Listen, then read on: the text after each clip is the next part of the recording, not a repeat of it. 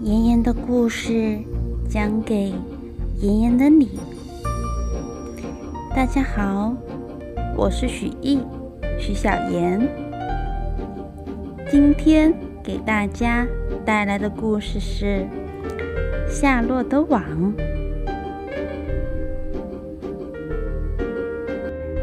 在昨天，阿拉布尔先生要去杀掉落脚猪威尔伯，他的女儿福恩制止了他，并觉得这件事对威尔伯很不公平。于是，福恩决定养育这一只小猪，并且带着威尔伯上学去了。今天晚上。又将会发生什么故事呢？小猪威尔伯，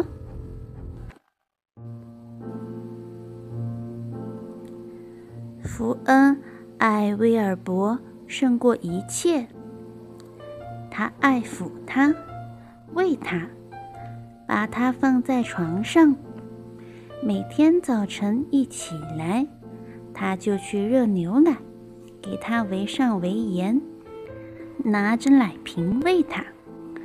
每天下午，校车在家门口一停下来，他马上跳下车，噔噔噔跑到厨房，又给他弄牛奶。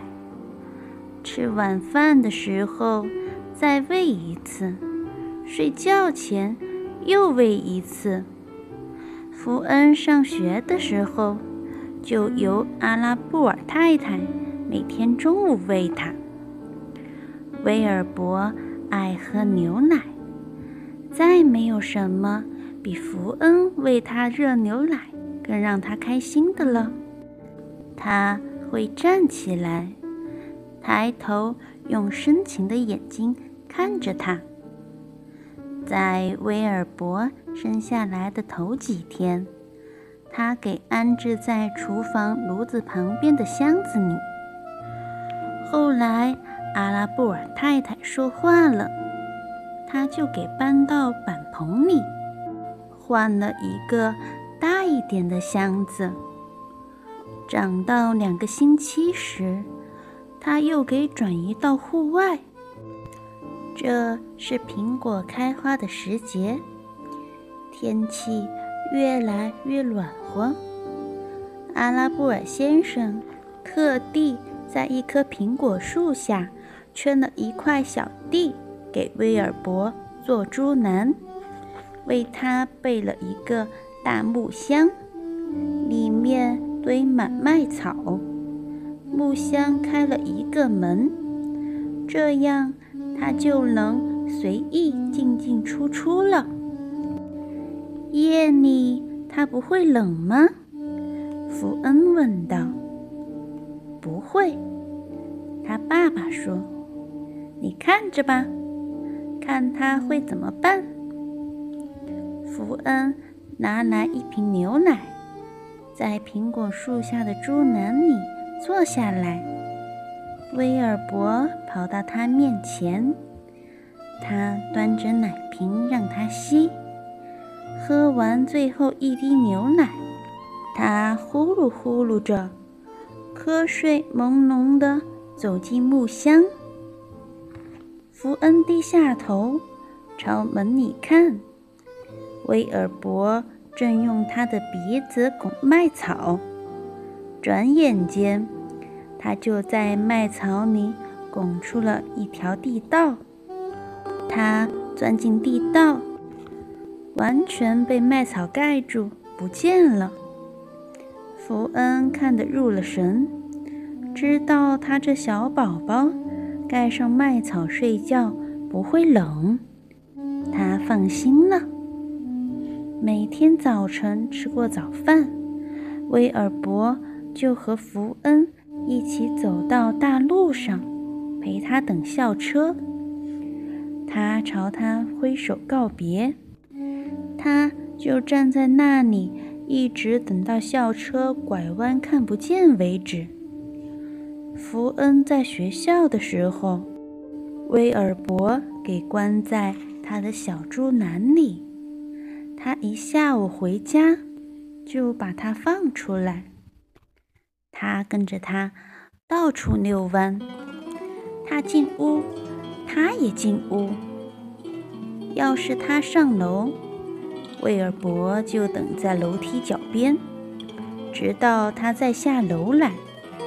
碰到他用玩具婴儿车推他的洋娃娃去散步，威尔伯会在后面跟着。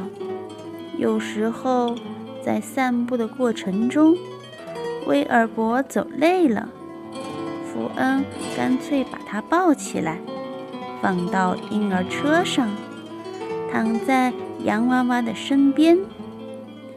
威尔伯最喜欢这样。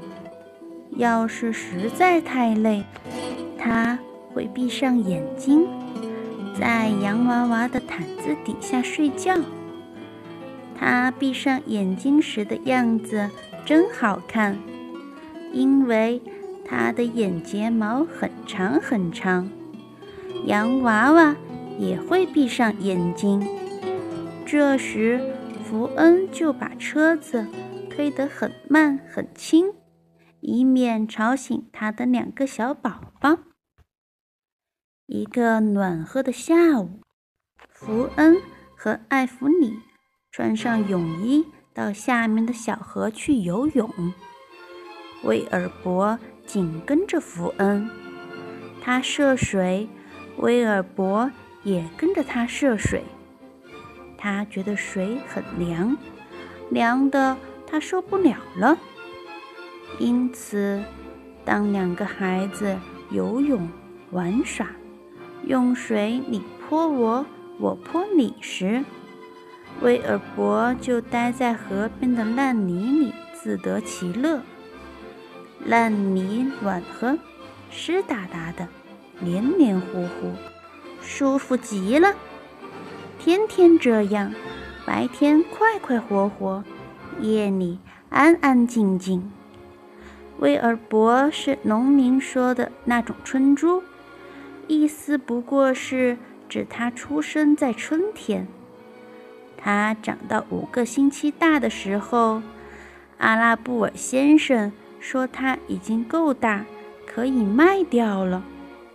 福恩听了，忍不住大哭起来。可他爸爸对这件事铁了心。威尔伯胃口大了。除了喝牛奶，还开始吃剩菜。阿拉布尔先生不愿意再养他。威尔伯的十个兄弟姐妹都已经被卖了。他得走，福恩。他说：“把猪宝宝养大的乐趣，你已经享受过了。如今，威尔伯不再是猪宝宝，他得卖出去了。”给朱克曼家打个电话吧，阿拉布尔太太劝福恩说：“你的霍莫舅舅有时候会弄只猪养养，要是威尔伯卖到他家里去，你只要高兴，就可以常常走大路去看他。